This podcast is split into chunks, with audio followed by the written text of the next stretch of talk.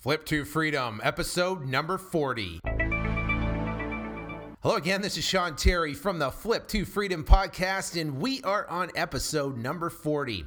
Now, if you're listening for the very first time, I'd like to welcome you and let you know that I've created this podcast for you to help you escape the nine to five, fire your boss, get out of the rat race, live freedom to go out and do what you want to do when you want to do it. Hey, if you want to go play golf today, go play golf. You want to go to the beach, go to the beach. If you want to go to Hawaii and hop on a plane, go to Hawaii and hop on the plane. That's what this podcast is about is showing you exactly how to flip properties in your spare time even if you have no cash, no credit, no experience. Um, I share in depth detail on exactly how to do this. So, in this particular episode, I have an awesome gentleman by the name of Jerry Norton, and uh, he is a phenomenal gentleman. And I'll get it more into exactly about him and what he does. But I can tell you in this particular podcast, he's flipping um, about 50 properties a year, averaging twenty-five to fifty thousand dollars per property. Now, that's a ton of cash coming in, and he uh, pretty much drill him on exactly where he finds the properties, how he makes his offers, um, how he rehabs the properties, because he is a fix and flipper.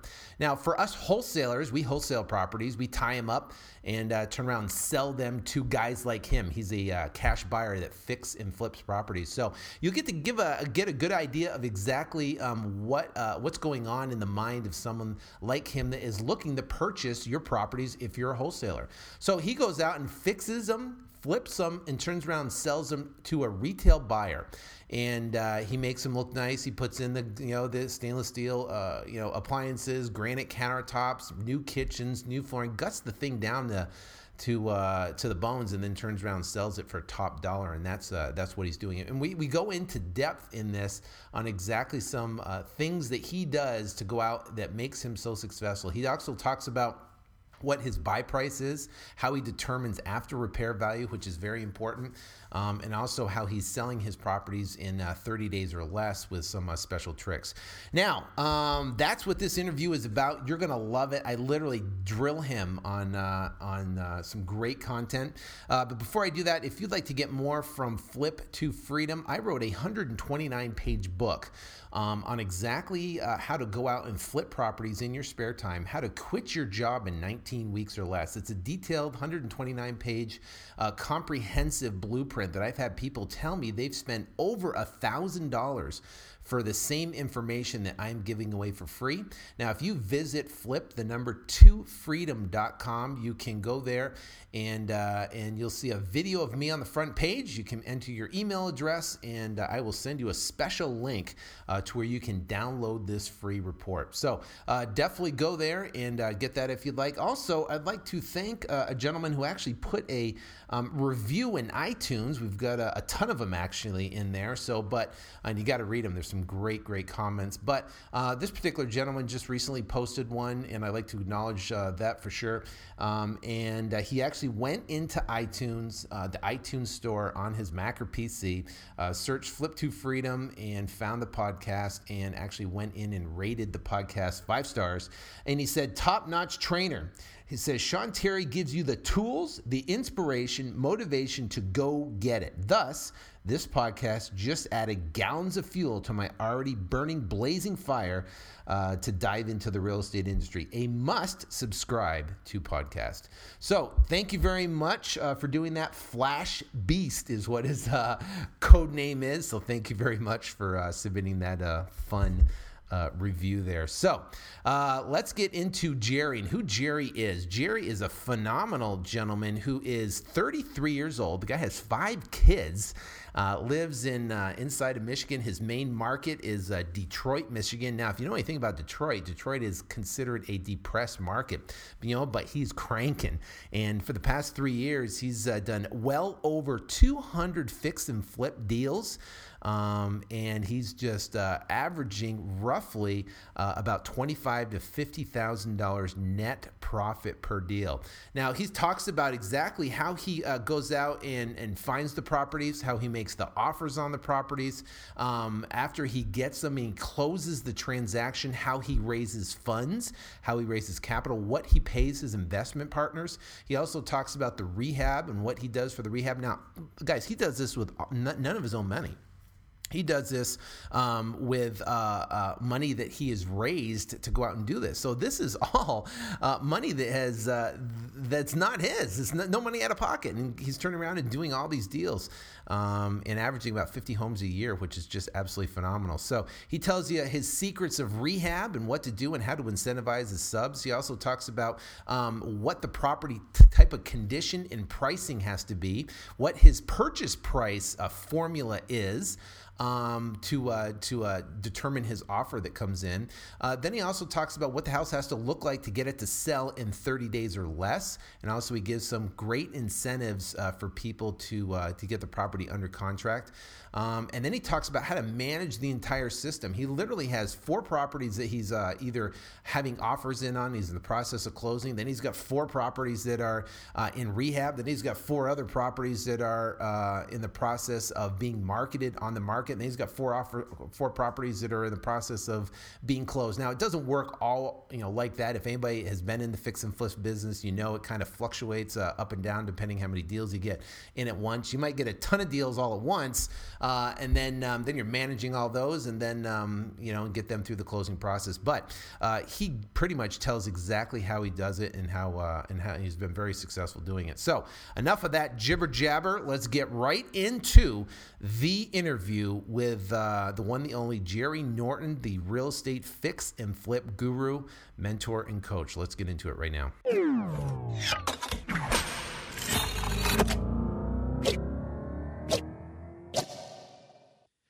Right, I have an exciting uh, interview for you here today. I am actually on the phone line with a gentleman who um, is just killing it in the fix and flip business right now, and I'm so excited to have him. I know his schedule's been uh, crazy, and uh, to try and nail him down has been uh, has been a feat. But I've uh, I've been wanting to talk to him uh, for a while now because he's been so successful in the fix and flip market, which goes it ties along right into what uh, you know the wholesaling business, which is great. But I uh, I have Jerry Norton on the line right now. Jerry, how you doing?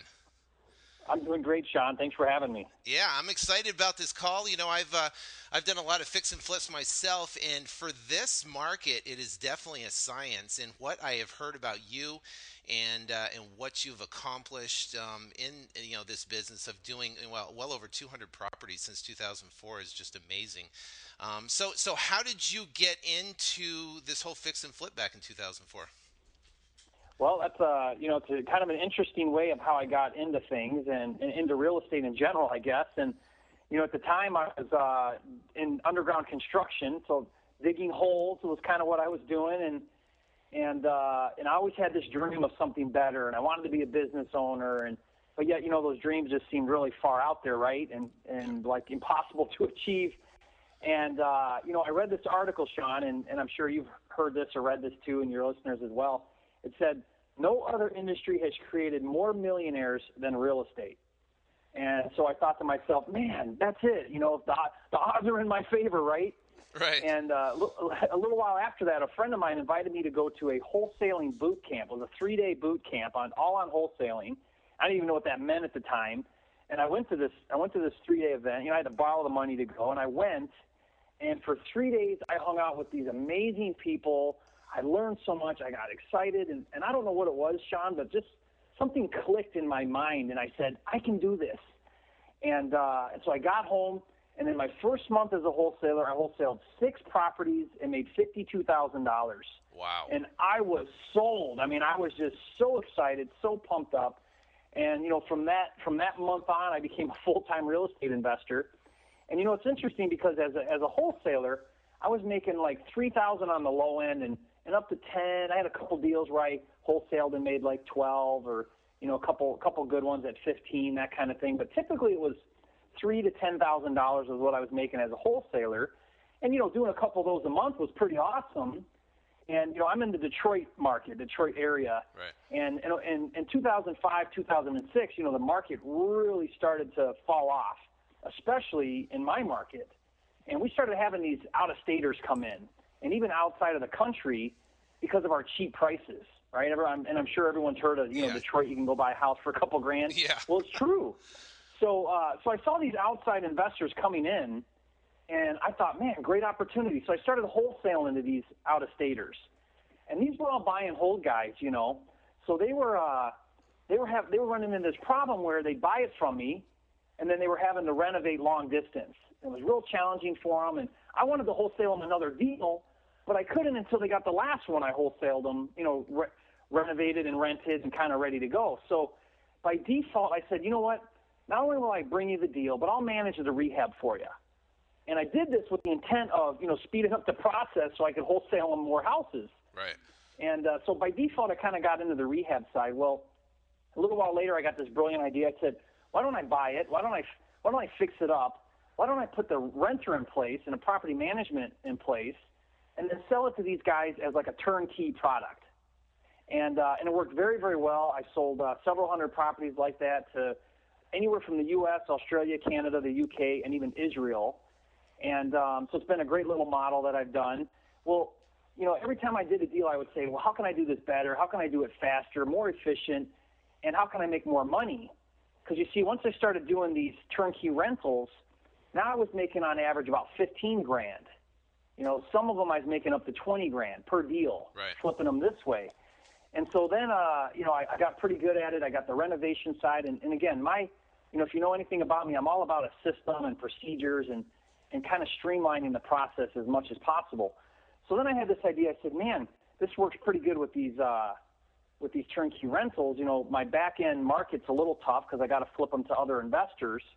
I said, I wonder if I went into the retail areas, you know, the nicer areas, and if I did kind of the same process but sold these to retail buyers, you know, homeowners, how would that work? So I started to play around with that a little bit, and I found that I could make twenty-five to fifty thousand dollars fixing these things up and reselling them directly to homeowners.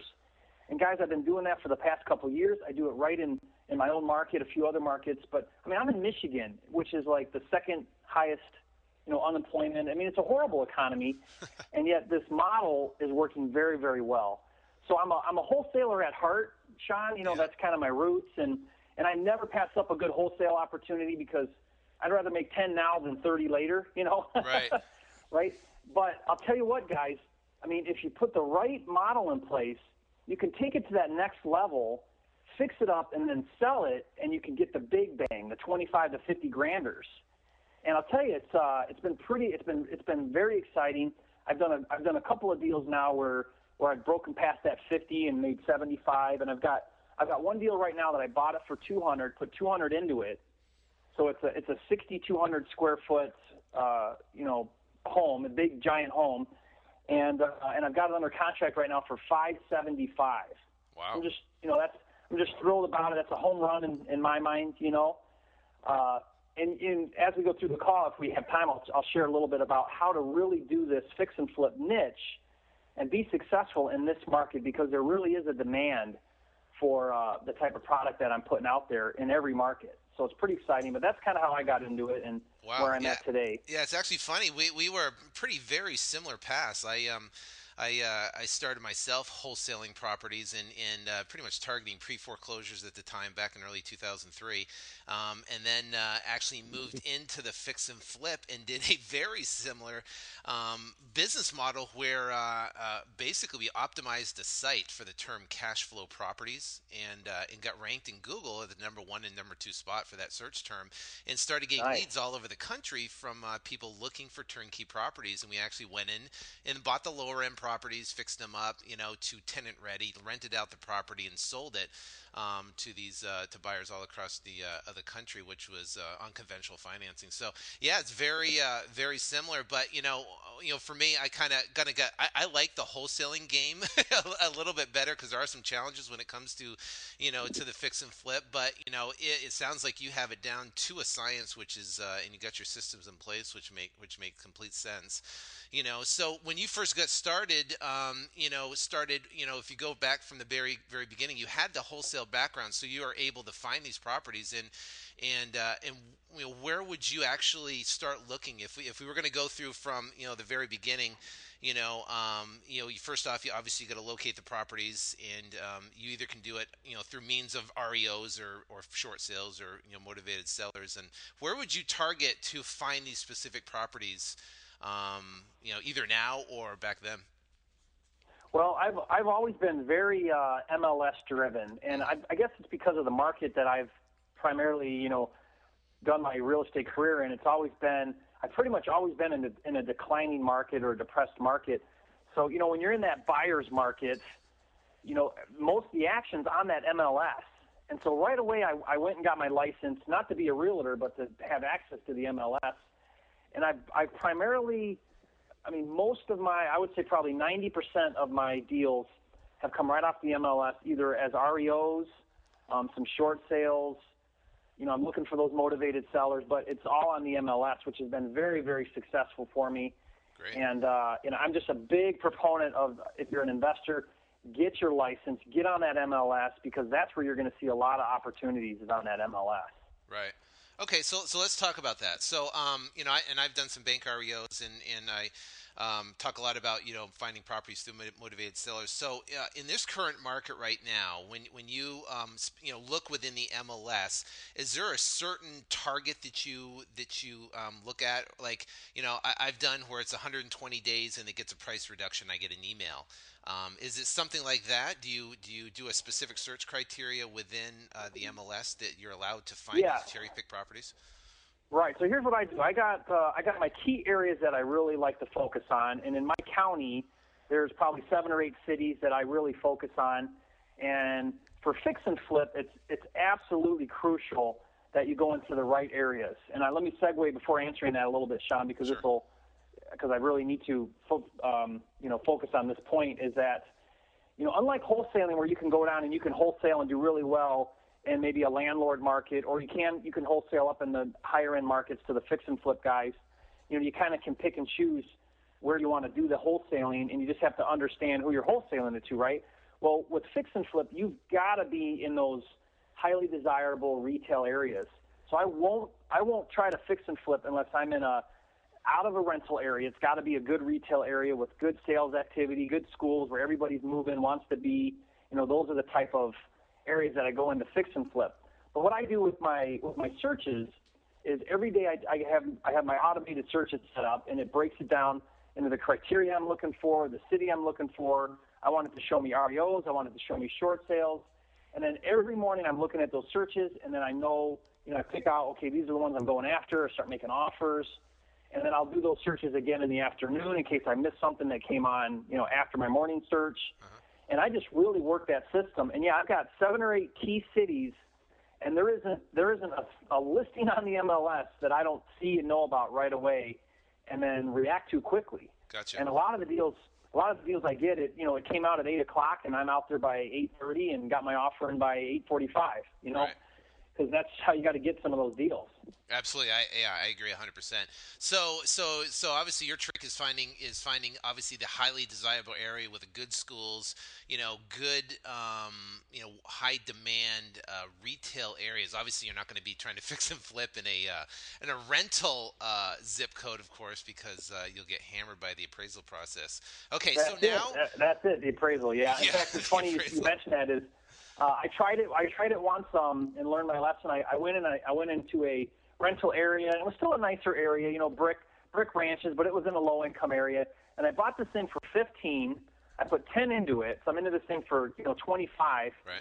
And I listed for sale for 55. Got a got a FHA buyer for 52, and it appraised for 30. You know? I know.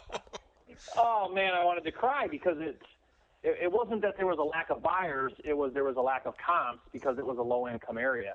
And you know, it's funny because the biggest, the number one mistake most fix and flippers make, and this is you know for your wholesalers that are listening on the call, you know maybe they can relate to this is they they they want to go fix and flip and sell retail, and they go into those low income areas because of capital. It's like, oh man, you know, I've got this much capital, so I'll go into this area and I'll try it over there.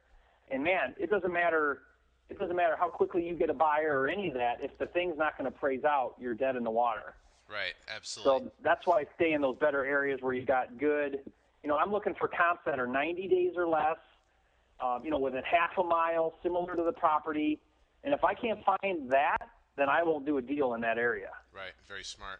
Okay, so let, us back up. Let's talk about okay, you you find these properties on the MLS, you see you see the search, and now a hot one comes up in an area that you want, a zip code you want, and you kind of do a quick you know MLS search for comparable sales last 90 days, similar property, same square footage, similar square footage, you know, and it fits that mold. Now let's talk about your offer. What type of offer do you make to this for uh, to this well, REO agent? Well, I, I follow a 65% formula. So I go ARV, so I figure out what's this what's this thing worth after repairs, uh-huh. you know, and that's looking at the comps, like you just said, 90 days, half a mile, all of that. So then I figure out that ARV. I do that right from my computer because I know my areas well enough to where I just look at the comps on the MLS and I determine that number. Sure. And then I, now I need to know my repair number, right? Which whether you're wholesaling or fix and flipping, you need to know that. So I have a system now where I can estimate my repairs in 15 minutes or less. In fact, uh, maybe maybe another day we can do that webinar or something because I got a really good webinar all about how to do that. But anyway, cool. so then I so then I take my ARV times 0.65 minus repairs, and then that equals my buy price. Gotcha. And obviously, you know, when we're going to make an offer, we may go in below that, so we have room to counter. But uh, that's how I come up with my buy price. And if you're following that formula and you're staying out of the low income areas, mm-hmm. you're going to make tw- and, you, and you hit you keep your numbers right. You hit your numbers. You're going to make twenty five to fifty thousand on a typical deal, and on your higher end deals, you can make a heck of a lot more than that. Okay, so so let's say theoretically we have a property that's listed for 125. You do the ARV and it and, and you meet that.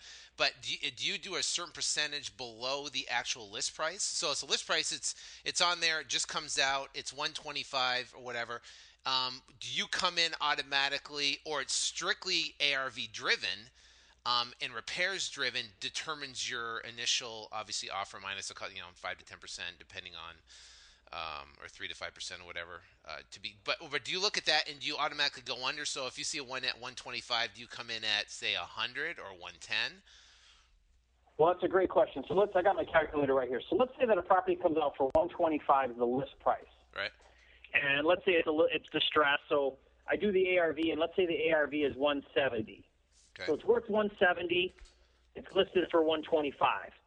Now, what I'll do is I'll take the 170, right? So right. 170 times 0.65. That puts me at 110 right there without even doing repairs. And it's listed for 125. So without even looking at repairs yet, I'm already 15 under. Right. Now, for me, that's close enough. I'll go look at it. But let's say that I was way off. Let's say that I ran my, let's say that my ARV was 125 and it was listed for 125. Well, one, 125 times 0.65 puts me at 81. It's listed for 125. Right. I wouldn't go look at that because I'm so far off. I haven't even figured out repairs yet. So right. if repairs are 20, that puts me at 60. I'm 50% of list price. Now, what I will do that a lot of investors won't do and Sean, I, I hope everybody's listening, is I'll make an offer. I don't care how far below list price I am. I'll still make an offer. I don't care. It's just a numbers game, right? Right. So I, I make offers on everything in my market, no matter how far off I am. So the way, but I don't go look at it unless it's close, you know, fairly close. So like in this case, I would say, okay, I, I, let's say that it needs 25 in repairs. So minus 25, that means I got to buy this thing for like 55, right? It's listed for 125. Right. So I'll go in and I'll make an offer without even looking at it, 50 grand. I'll just throw in a lowball offer. And what I'm looking for is a decent counter. If I get a decent counter, then I'll go look at it. Gotcha. Okay, now so let's I'm talk trying about to draw out that motivated seller. Right, exactly. Now, so let, us talk about the offer. In, in you're offering obviously cash. Cash, yep. Quick close. Quick and close. Is it, is it ten days after acceptance or? Well, if I want to go in, so there's a couple strategies to go in with a really strong offer, right? Right. Obviously, cash. You're gonna you Sure. got to be cash because if you're financing contingency, then you know you're going to go Forget it. overlooked by the cash offers, right? Uh, the other thing that I'll do if I really want to come in is I'll increase my EMD. You know, so instead of a thousand bucks, I might come in at five thousand or even ten Mm-hmm. right? And then the other thing is is I'll waive my inspection contingency Yep. if I need to. Now I don't do that if I haven't looked at it, obviously, right? Right. But if I've looked at it and I feel really comfortable with the numbers, then I'll go in and I'll say I can close in 10 days. Uh, I got a $10,000 earnest money on cash, and I'll waive my inspection. And man, I've gotten some deals where I was 20, 30,000 below other offers, and I got the deal because I came in so strong with my offer. Good, that's awesome. Great tip. Now I've also seen um, when I'm actually I'm putting in offers and stuff that banks right now are are weird because you know let's say you have your 125,000 dollar house, you put in your offers for say let's call it a hundred. Um, they'll counter at like 123, one, you know, barely coming down and then just to see how bad the person wants it and then uh-huh. um, what i do is I, I counter at like 103 and then they accept it depending on how motivated they are. But uh, they, they play that, that first counter challenge i guess what you call it. You know have you seen that? Oh yeah yeah. You know it's funny because uh, sometimes i'll make an offer and they'll come right back at list price. And mm-hmm. basically what they're saying is they're saying you know go jump off a cliff right, right. but you know what? I and I, I talk to so many investors and a lot of my students, and they say they just don't handle that rejection all that well. And man, I'm, I'm making you know 100 to 200 offers a month. It's non-emotional. If they tell me no on 100 offers, I don't care because I know that 101 might be the one I get. So just make the offers, and, and then if they counter at really high like that, counter counter back like you just said. Go up. You know, I like to come up incrementally and let them come down exponentially. Right. You know what I mean? And yep. it's amazing how many deals you can get if you just. I, there's something that happens, Sean, when you just get in the habit of making offers. It's like you you step into the shoes of an investor once you start doing that. And you know, I had a student who told me once uh, recently. He said, "Man, I just can't get a deal. I just can't get a deal." And I said, "Well, how many offers are you making?" And he said, "Well, you know, last week I made four. and it's like, man, you got to make 25. You can't make four. Right, it's a numbers game, absolutely.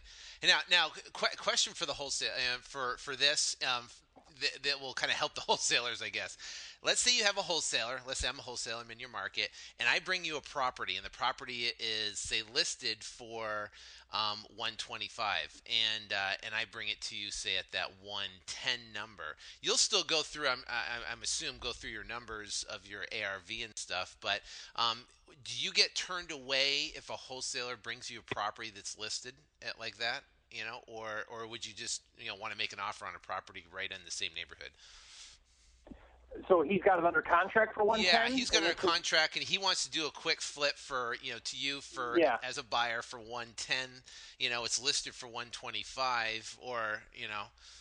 Yeah. So what I would do with that is I would just uh, I would run my formula and I, I ask him I say well what are the repairs now I'm going to confirm those numbers but I want to see what he thinks they are mm-hmm. and uh, and I can do the ARV without going out to the property because I can do that right on the MLS right. right?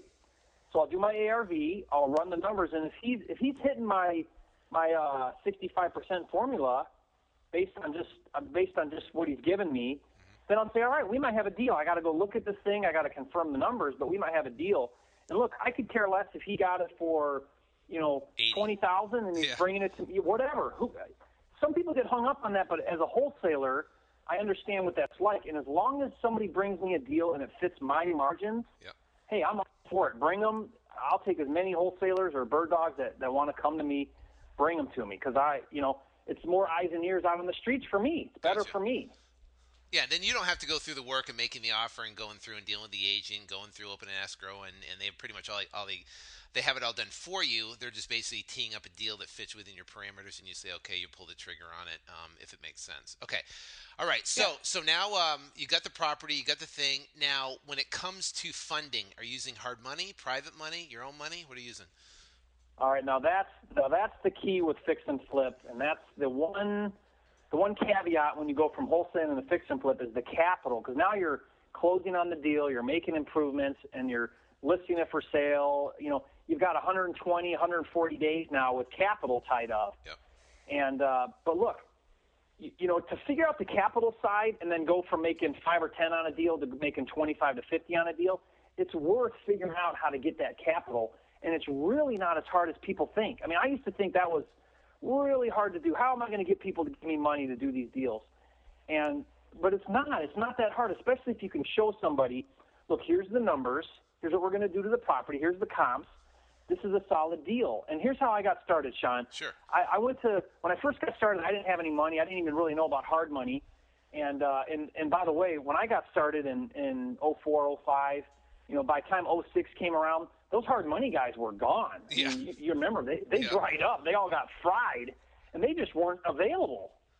So what I did is I, I went to I went to this one guy who I thought had money and might be interested, and I said, and I got a deal. This is the key that you got to do. Is I went out, I made offers, I got a deal, and I went to him and I said, look, I've got this deal. Here it is. It closes in three weeks, and here's here's my rehab numbers. Here's all my comps, and and we can make thirty thousand dollars on this deal. But I need you to put up a hundred grand. That's what I needed on that first deal. It was like seventy-five and twenty-five was the rehab. I said, I need a hundred grand. I'll do all the work. I already found the deal. I'll handle everything. You front the money, and when this thing sells, I'll give you 50% of the profit. Are you in?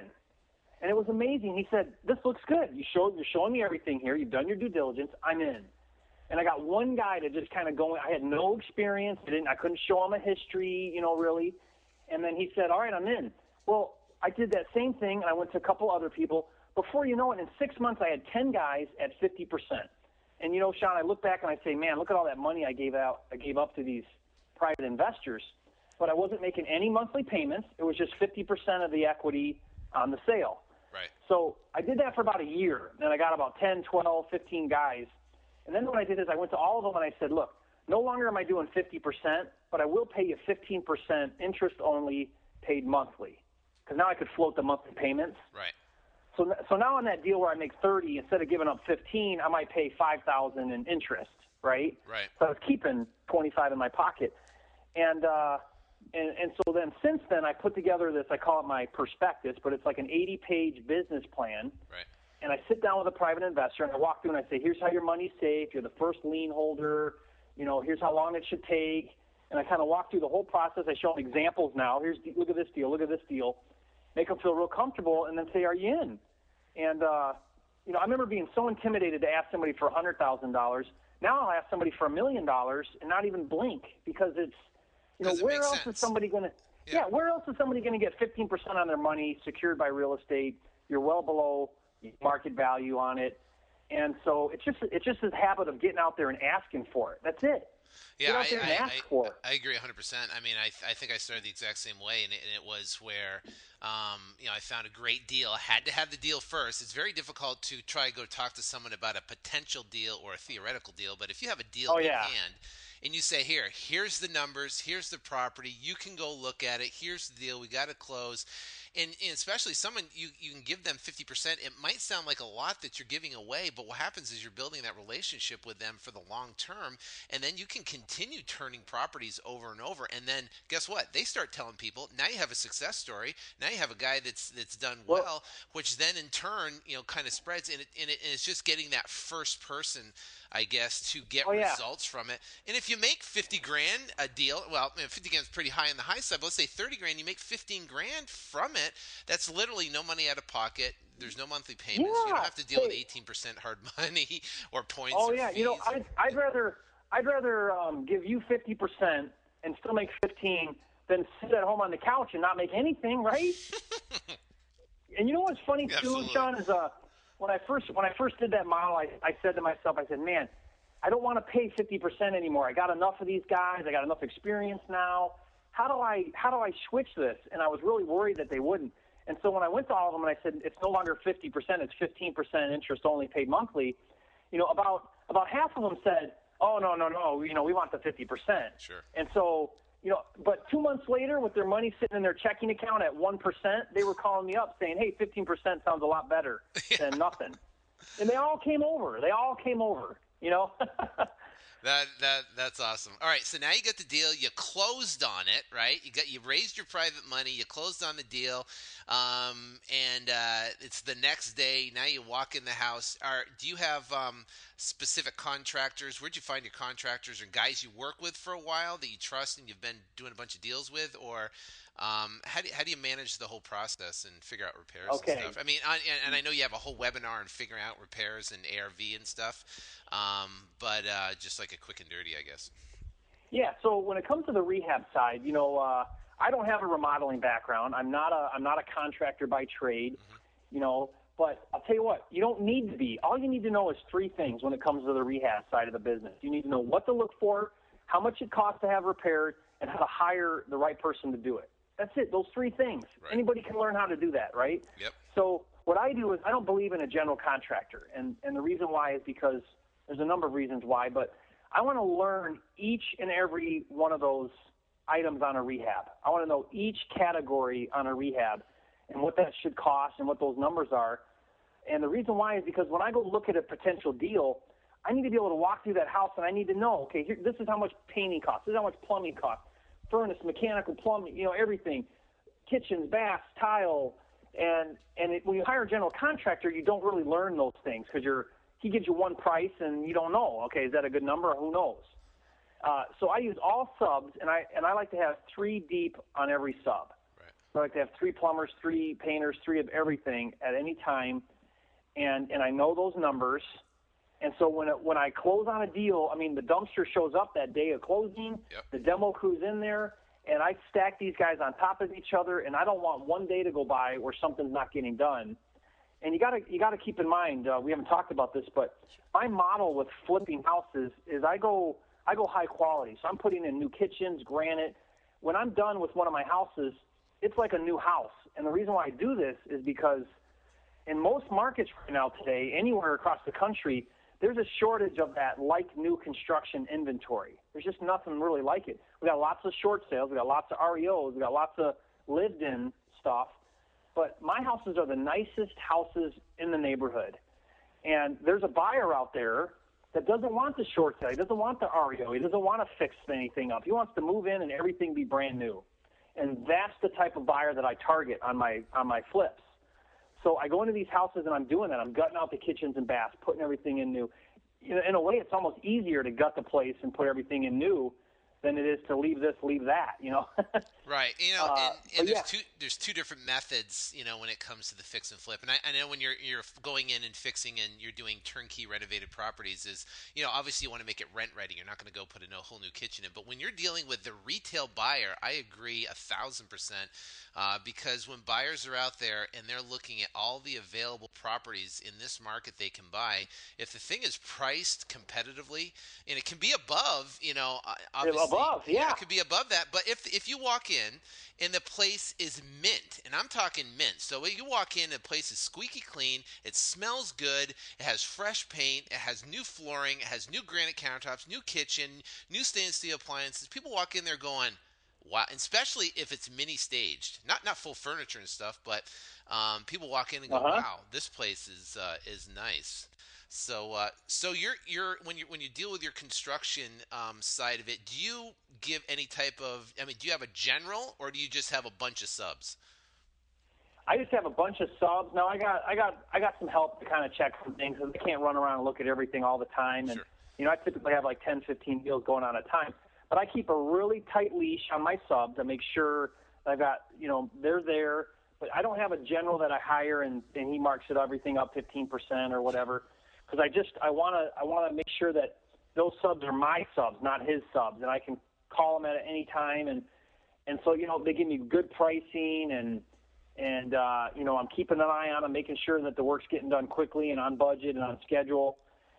But you know you, you kind of get that part of it lined up and going, and you know I like to put out my timeline right in the beginning and say, look, here's the timeline when everybody needs to be in here and out of here, and let's keep to the schedule, guys. And you know all my guys they work really good together, and so if you get those right contractors, those right subs, they know what their job is. And you know, I don't do the handyman or the you know jack of all trades because that'll take forever on your rehab. You know, I got you know the window guys. That's all they do is windows. The gutters, that all they do is gutters. The wood floors, all they do is wood floors. So, I mean, they're in and out of there on their job in a couple days. And so you just, I keep them all you know right after each other, and it gets it done pretty quick. So, so your um, your average turnaround on a fix and flip, you know, for let's say 150,000 on a property, you're talking a couple weeks. Uh, well, usually it's you know 30 to 60 days on the rehab. Yep. depending on how big the house is and how big the rehab is, obviously. Sure. Yep. And then usually, usually I'm on the market for a couple weeks, and I, I usually get my buyers under contract in 30 days or less, Wow. which is saying something in today's market, right? Absolutely. Yep. And then usually it's another 30 to 45 days to close, right? Because they got to get financing. So yeah, it's usually it's usually about 120 days as, a, an average, 140 days turnaround time Okay. per deal. So let's so let's say let's say um, okay. So now you get in, you go in, you assess how much you have to do for you know your rehab and construction. You do everything ultra nice, um, obviously because you want to you want to have a good quality product for your buyers to come in compare. You know, um, you know, obviously better than the other uh, surrounding properties. Um, and then now you're at the end of completion and you're done um, and you're getting the place all cleaned up, ready to go. When you're determining your list price um, to actually figure out, and you have, you know, you look at everything in the marketplace right there. Um, do you, are, is your goal to be um, slightly higher? You know, I mean, I mean, you know, I'm, and this is I'm asking this in a general term because I know each specific deal is different. But um, what what seems to be working for you for actually pricing compared to other properties? Well, the one thing is, is, uh, is uh, every deal I look at when I determine my ARV, I go, you know, I, I got to be really careful here because I don't want to, I don't want to go into a deal using numbers that are might be tough to hit with appraisals. Right. So I'm, so I'm very realistic as to what it could sell for, Mm-hmm. and if I can live with those numbers, then I do the deal. Now, when it's time to sell it, I'll, I'll run my comps again, and I'll, I'll look at those numbers, and then I may go, I may go well over you know, the actual sell price just to see if I can get more for it. Now, I realize in my mind I might have an appraisal issue if I sell it for more than it's going to appraise for, and that happens all the time. So, like I'll tell you, I had a I had a deal that I that I uh, I went into it thinking the back end number was 220, and this was conservative ARV number. Now I listed it and I got it sold for 240. Right, so Sweet. 20 grand over. Yeah. So, but look, at 220, I was going to make 40 grand on this deal at two, and that's at 220. I was Right. gonna make 40. At 240, obviously, I was gonna make you know 60. So, and then I had all these appraisal issues, right? And I ended up getting it done at 230. I got it. I got the appraisal up to two. This was conventional. I got the appraisal up to 230. But look, Made even extra if I ten would've- bucks. yeah. So I so now I'm just fighting over extra profit on appraisals and all of that. right. But I went into the deal, so even if it would have came in at 220, I still would have been okay. I, you know, but what if I would have went into the deal thinking I'm going to get 240 to make 40, right? And Now I'm now I'm cutting into my margin. So I always go in with my eyes open, but then look, my my houses are the nicest ones out there, so I never have a problem selling them at at market value or above market value. And now I just got to deal with how I get around the appraisals. But even when the appraisals ding me, I'm still making money on them. Right. So it's, you know that's that's really how you should approach that. Yeah, very yeah, very smart. I uh, I agree. You know, I agree 100%. You can get a premium if your property is in mint condition. So let's talk about your actual property. Um, do you have it staged or not staged? Some of them I do. Now you mentioned stainless steel appliances. I I put stainless steel appliances in all my houses. Yeah. Sometimes sometimes I'll put the fridge in. Sometimes I won't. I just kind of I kind of play that one you know by ear. I found that with the fridge, sometimes it sells for just as well without it, so I'll try to not put it in. But I'll put, I'll always put in the dishwasher, microwave, and stove, and the stainless steel. And part of the reason for that is I want that kitchen to pop when they Yeah. walk in there. And you've got those stainless steel appliances with the granite and the new kitchen cabinets. I mean, it just looks outstanding, right? Right. And Absolutely. so, with, yeah. So it looks I always great in the pictures on the MLS too. It looks awesome on the MLS, and you know it's worth the. I can get everything: fridge, stove, dishwasher, microwave, for uh, twenty six hundred bucks, stainless steel. right. So I just budget it in every deal. So and then I decide, well, should I put the fridge in or not? But uh, and then some of them I stage, not all of them. Definitely my nicer homes, my higher end homes, I'll stage those. Uh, but like some of these cookie cutter, like thousand square foot homes that are sell for one fifty, you know, they're pretty they're pretty simple floor plans, and you know I don't need to stage those ones.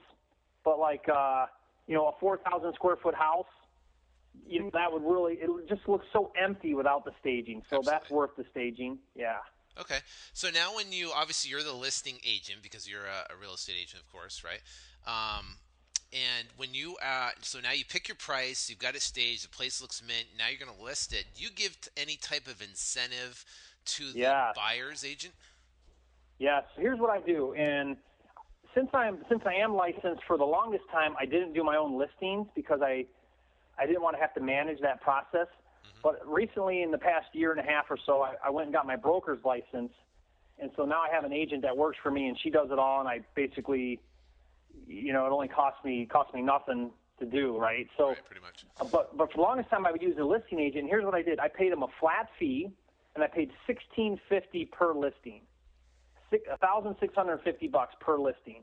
Perfect. And uh, but now just, I'm giving them volume, right? Volume, yeah. You did volume, yeah. Yeah. So they'd be happy, yeah. So th- so they're fine with it, and then I would go pick the best, most well recognized name out there in my market to do my listings, and they would do them for sixteen fifty because uh, they want the volume and they want their, you know, think about it. They got their they got their uh, sign out in there all these yards. They got it. They can. It just helps them so much to have more exposure.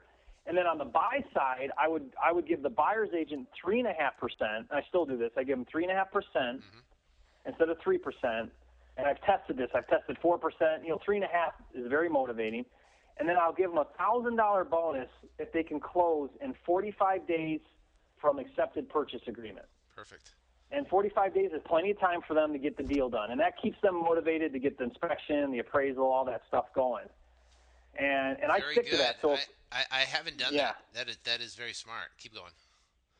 Yeah. So if they don't, if they close on day 46, they don't get it. And I'm really, I tell them right up front, look, if you can't close it in 45 days, you don't get the thousand bucks. And you know, if something comes up, I know it's not your fault, but it's not my fault either. You know, and uh, and it keeps them working hard to get the deal closed. Yeah, it keeps that carrot in front of you know in front of them for sure. So they're pushing that that person's lender. They're pushing their you know they're pushing the whole thing uh, because they want to get that bonus, of course. Yeah, and I and I don't advertise it. You know, in the MLS, you can advertise that sure. on the uh, on the listing ticket and the buyer's side. So like if they have to print off the listing for the buyer, the buyer doesn't see that. Um, right and then we make sure they know. So when they call for showings, we say, "Hey, by the way, did you know this is three and a half percent and a thousand dollar bonus?" Right. We want them all to know that. And man, I'll tell you a really funny story. I had an agent call me up. I put this listing out, and he calls me up and he says, "There must be an error here. It says there's a three and a half percent and a thousand dollar bonus. Is this right?" I said, "Yeah." And he says, "Oh man, I got two buyers right now. That are going to, can I?" you know, and he and he ended up both his buyers got in a bidding war and ended up selling it to one of his buyers in like the first couple days it was listed.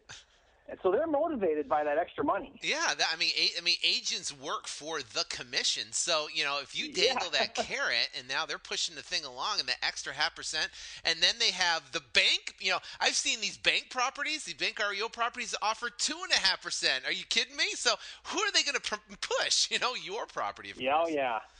It's cool. All right, so now uh, now you got the thing, you got a buyer. So now the, now you get a contract on the property, right? Contract comes in, you look at it, it the, the, numbers seem to work, um, and uh, you know obviously you do your highest and best, and you know get all that down to the best uh, contract. What do you do to, for in your side to qualify the buyer? Because you know anybody can fill out an LSR yeah. and send over. What do you do to qualify them? Oh yeah. So here's what I do. Here's my standard rule when I get a when I get a buyer, especially FHA. You know, it's not so much an issue with conventional, yeah. but uh, with FHA, I, so I get an offer. You know, obviously they got to send me their pre-approval, mm-hmm. right? And I, if I can switch them over to my lender, I'll go for that every time because Smart. my lender I know will close the deal. They'll tell me yeah they can do it or or not do it, and at least then I know I'm not doing some pie in the sky with some other lender I never heard of before. So I'll offer an incentive like, hey, you know, I'll pay for your appraisal or you know, I'll throw in a flat screen TV if you switch over to my lender. And some do, but some don't. Some don't want to have their credit pulled again, or they have a relationship with their lender or whatever.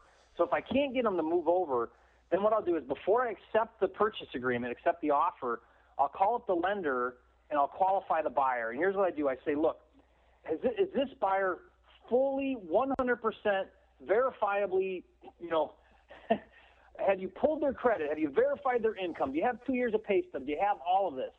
And if they say, well, you know, I'm still waiting on a few documents, then I will not sign that purchase agreement. Yeah. I mean, I've got to.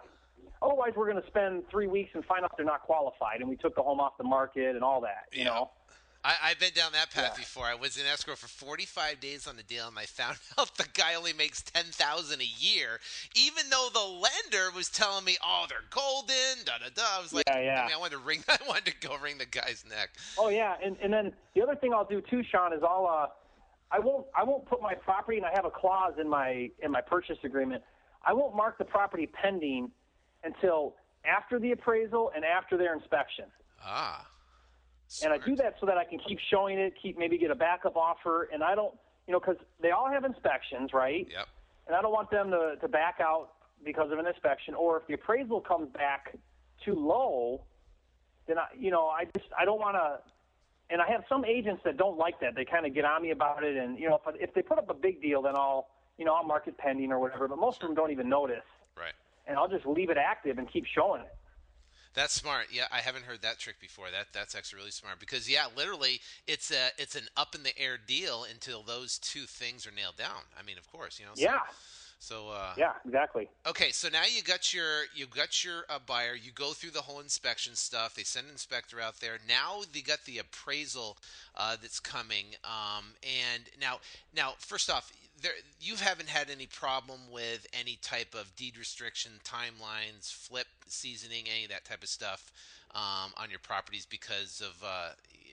Have, have you had any of that? Any of those problems like that? Well, you know, Fannie Fannie Mae has their 90 day thing, but usually I can't get in and out of a deal in 90 days anyway. So I mean, it takes 45 days just to close the deal. You know, so I you know I don't really have to worry about any of that. And then you know they changed the the anti flipping rule. Yep. It used to be you had to wait 90. So you know we're kind of past that, and we're past. I get past the Fannie Mae pretty easily. So no, I I don't really run into the deed restriction thing. But uh, but you know when it comes to appraisals though Yep. you know, here's what I do with appraisals, and this is, I mean, if th- this is so important to do. What I do is when when it's time to get the appraisal, is I notify the buyer's agent that they are not to give out the lockbox, that the appraiser is to contact the seller, me, for access to the property. And the reason why I do this is I want to know when he's going there so I can meet him there. Yep. Now, when I meet him there, you know, I want to make friends with him. I want to get his contact information. And then when I show up to meet with him, I come with comps. And obviously, I'm going to cherry pick the comps I want him to use. And I'll tell you that one exercise of doing the comps Yep. and giving them to the appraiser, I used to think they're going to take offense at that, like I'm telling them they don't know how to do their job. Trust me, they don't take offense. You just save them a lot of work. Yep. Now, you got to make sure your comps you give them are legit, right? They got to meet Yeah. his guidelines. Day, yep. 90 days, half a mile, all that, right? Yep, yep. But as long as they do, and you pick the ones that you like best that are going to justify your sale price or your, you know, your contract price, it, it will it will help you out tremendously. I mean, I very rarely have appraisal issues, and I know it's because I provide the comps to the I, appraisers. yeah, I agree. I started doing that when um, um, when the whole HVCC thing went down back in um, Mhm. was it May of 2000? Was it 10 or was that 9 or whatever? But uh, but that went down. But then yeah, I'm telling you, um, it completely changes the way. And what we do, we, we just pull the lockbox off the house. I Yeah, don't even want I'll it do anywhere. I mean, we pull it, and you have to call for access because there is no access. But exactly, because if you build that rapport with the appraiser, you know, and you help them, I've helped them measure the house, you know, going through and doing Yeah. that. And uh, I'm just talking to them, building rapport, provide the comps, before and after pictures, and a list of everything that was done.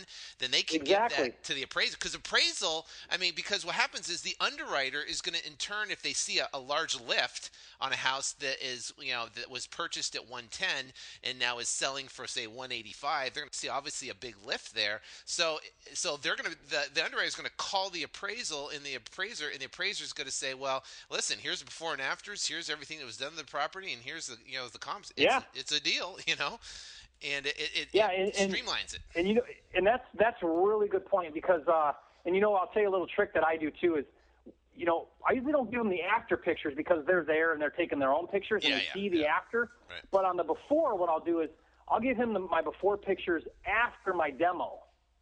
So It's it looks like a bomb went off. You know, the kitchen's gutted out. I mean, it looks just That's great. horrible.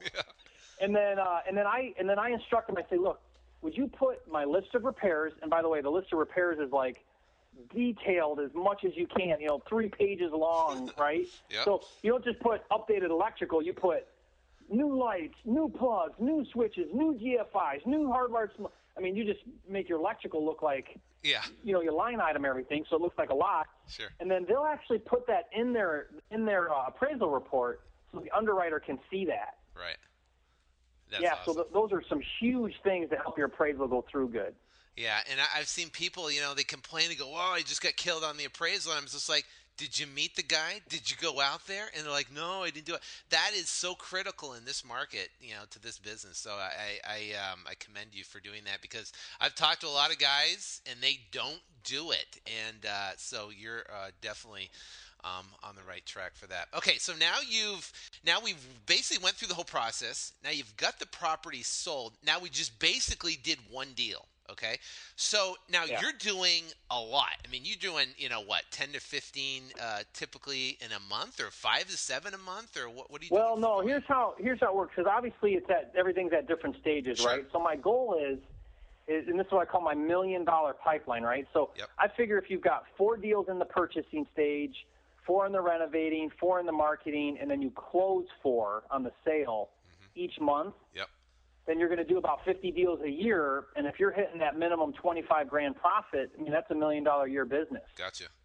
That's so gotcha. I figure it takes about 16 deals at different level at different stages to hit to sell for a month. So you kind of need to be. It's almost like buy four, sell four every month to really hit those numbers. And and I've hit those numbers consistently, and then sometimes I don't hit those numbers. I mean, it all depends on. I mean, you you know how it is. You, you sure. make offers and you. Yeah, it's, it's not nothing and, science. you, there's no way you're going to yeah. have. Hey, I've got, and, and, it's probably at not one time you're ever going to have four, four, four, four, four. It's just no, you're cranking, you're making offers, you're you're fixing houses, you've got deals on the market, you're blowing and going, but you're uh, you're pushing the envelope. So you know, how do you manage all this? I guess that's the bottom line of the. Uh, well, it's been it's been a pretty high and you know it's pretty, been a pretty high intense business, but it is all about the system. So I believe in this business, you have to be the you know the orchestrator of the system. Yep. So it, I mean, I've got I do have people in place that that help. You know, I don't want to be licking envelopes. I don't want to be swinging a hammer. Any of those kinds of things. And now I'm not being my real value for the business. So you know, I'm very conscious of how am I spending my time. I don't overwork. I mean, I've got I've got you know five kids, all under the age of ten, wow. and you know family's important to me. So I don't, I, you know, my my for me a long week is 40 hours. You know, so and in the summer it's a lot less because I'm in Michigan and you know I got a ski boat and I like to do things and yeah. so. So yeah, I mean, I, I'm. It's all about managing the system, and you get the right people in place, the right system. It's funny because I, I look at a guy that that does like a, I call him a onesie twosie, right? Does one or two deals a year. Yep. And without a system, swinging the hammer or doing everything himself, he's doing one or two deals a year. And I'm doing you know 40, 50 deals a year for the same time. It's because I'm utilizing a system and, and the right people and all of that. So it's it's just amazing how when you when you utilize the right system, yep. how you can exponentially you know, multiply your efforts. You know right. what I mean? Oh yeah, absolutely. And you know, and actually, you know, talking about system, your million dollar system, um, you actually created a uh, an actual course, so so people can um, if someone wants to learn, you know, about the fix and flip business and, and learn from an expert uh, trainer like yourself that is in the business now, and and and the thing is, is that you know I've, I drilled you with some pretty you know timely questions that were, you know, that you uh, you answered you know right on the money. I can tell you that for someone that's in this market right now, fixing and flipping, um, and and it's and it's not something that you did ten years ago and now now you're teaching. It's something that I can tell that you're doing in this market right now which uh, you gave some phenomenal tips. But uh, for for for someone who's actually listening to this right now and they're, and they're thinking, you know, wow, this is unbelievable content. It's something that I would like to take my business to the next level. You actually created uh, an actual training course, didn't you? for people there yeah, because you, you probably got asked from people going hey how the heck do you do what you do and uh, and you actually put it into a training course yeah it's, and it's really exciting i mean it's it's a to z everything i do I lay it all out there, and you know, you you get it's it's a DVD set, like five over five hours, audio. There's a workbook. I've got you know, I talk about that um, private money prospectus. I give you wow. I give you mine so you can use it. You know, just a ton of stuff. All my automation tools that I use to run my business, everything that I've been able to do. You know, hundred several hundred deals in the past couple of years. It's all right there. So yeah, I mean, I just to me, it's worth it's worth. I'd give my right arm if I had this system when I first got started because I would either have saved or made several hundred thousand dollars more had I had this when I started. So, you know, I'm partial to it, but it's it's yeah. it's what's really made me successful in this business. And like you said, you know, the one thing, and that's why I think your show you do, Sean, is so amazing because the one thing that everybody needs to understand is there is no push a button system that's going to make you successful. There isn't. I mean, real estate is constantly evolving, and that's why when you when you if, you know for my students who buy my course, they get to come on my once a week uh, group call that we do, and we're talking about those strategies. We're talking about the changes, the market trends, because what I've found in my life and in other successful investors like you, Sean, is if you're constantly changing with the trends, those are the guys that keep making money and successful. If you cling to one little thing or one strategy and you think, okay, this is how I'm going to do it from now on, you're obsolete the next day. I mean, you've got to evolve with the market and what's working, what's not working. Yep. And that's just how you've got to do your real estate. And if you find that exciting and thrilling, then you're going to be really, really successful. And I do. I love the constant uncertainty of real estate because that's where you can go in and you can be quick to adapt and make a lot of money. Yeah, it's funny. I met a, uh, a successful developer. We were um, actually at a town meeting for a, a, land deal we had go, um, that we're doing zoning on, and uh, he's a big time developer here, and he's from uh, New Jersey.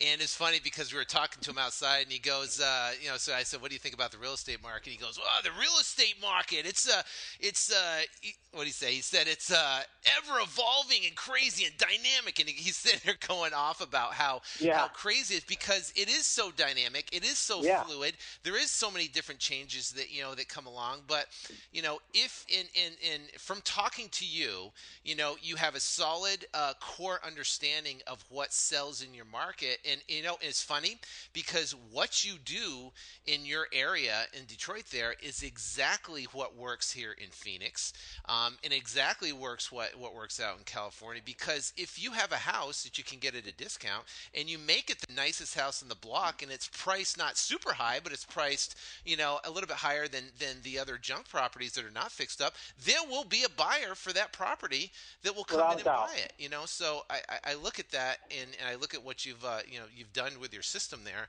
um, and for someone coming in and they're going, hey, you know, I want to learn more, you know, about the you know fix and flip business. It would be ridiculous for someone to come out and go, okay, I'm just going to go try to find a house and I'm going to try to fix it and flip it and figure it out on the way. Wouldn't that be that'd be like I'm going to go Oh, get yeah. you know, Well- brain surgery from someone who you know who uh, is Yeah. figuring it out? And, and you know what's funny, Sean, is um, one of my biggest regrets I have right now with when I started real estate was that I didn't get a coach, you know, a mentor sooner. And I am such a big believer. I mean, I have I have three different coaches that I pay a monthly fee to in my life, different areas of my life. One of them real estate, because I I just once I started doing that, I saw my I saw my success just double and triple almost overnight. Right. And I don't. It's just so. And all along, you know, I was fighting against you know learning this on my own, and I'd make you know everything that I teach in my course. I know works because I did it the wrong way and lost money. Right, I know. and I'm like, man, yeah, how stupid was I? I should have, I should have gleaned more on others' experience and had that coach and that mentor. And you know, some of my students I've seen come from very, very little experience to really killing it in a short period of time, much faster than I did Right. and it's because they're you know they they're they're getting that coaching, they're getting that system, and they're applying it. And you Yeah, know, I, I got to tell you, you know, Yeah. go ahead. No, I was just saying there's there is no way you can, you know, especially too in the fix and flip, and you want to raise capital, and you sit down with you know a, a private money investor, and you don't have all your ducks in a row and everything lined up, and if you mess up that first deal with that private person that you're trying to deal with to give fifty percent to, then you're done. You blew it, yeah. because you're Yeah, you you're, you're done. yeah. So why wouldn't you have all your everything lined up perfectly, knowing exactly how to present the deal to them, and then getting the deal done, and that will be pretty much set you up for your whole entire business. So it'd be critical. Yeah, to- and you know, for and for me, looking forward, you know, I'm excited about this year, and, and I'm looking at kind of you know what are my goals and so on, and and uh, it's funny because you know when you get in when you get good at doing deals, whether it's wholesaling or fix and flip or whatever your strategy is or your niche is, it's amazing what kind of opportunities start to come your way. And so I just did a deal. I wanted to share this. I just did this deal last week where I had two days' notice to buy out a second position in this deal, which would then control the first. And I had two days until the redemption was up.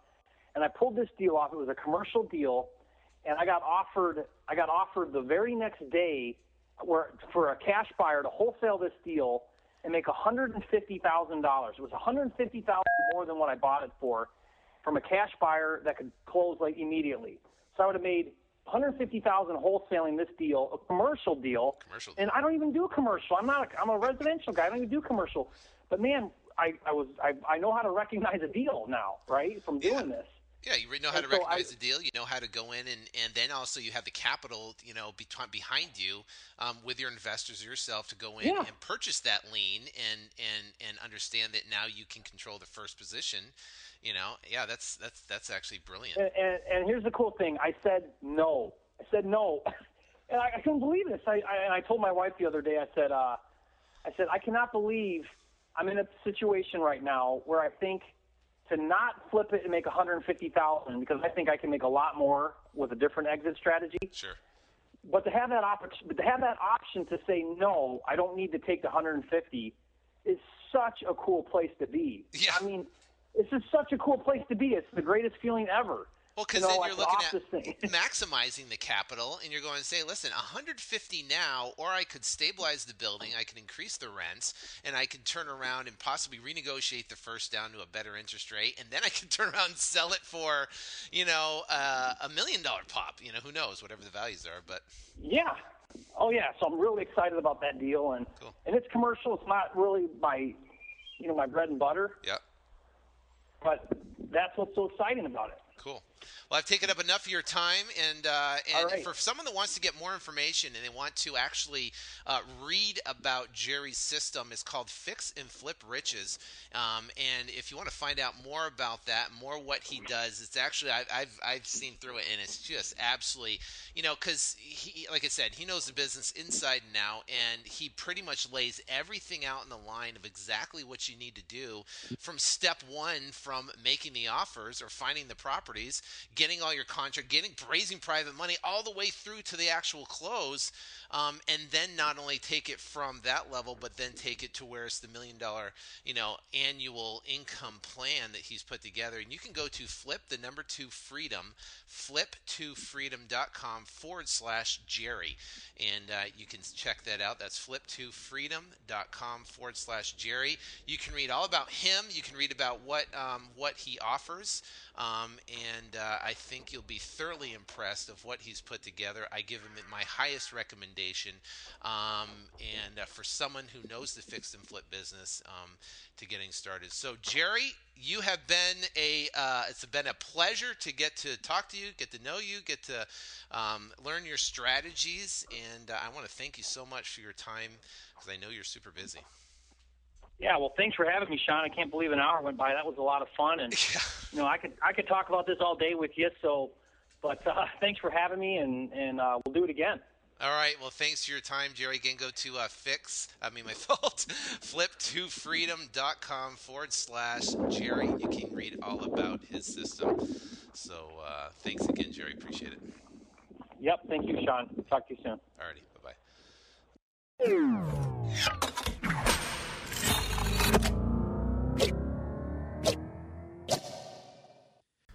Now, I hope you enjoyed that interview with Jerry Norton. He gave away some unbelievable content on exactly how he runs his business. So, again, Jerry, thank you very much for your time. Greatly appreciate it. And if you do want more information about Jerry, again, you can go to flip the number two freedom.com forward slash Jerry, flip2freedom.com forward slash Jerry. You can read all about him, what he does, how he does it um, and his system that he has there. All right, this is it for this episode. We will talk to you in the next episode next week, and I hope you have a great week. Take care, and God bless.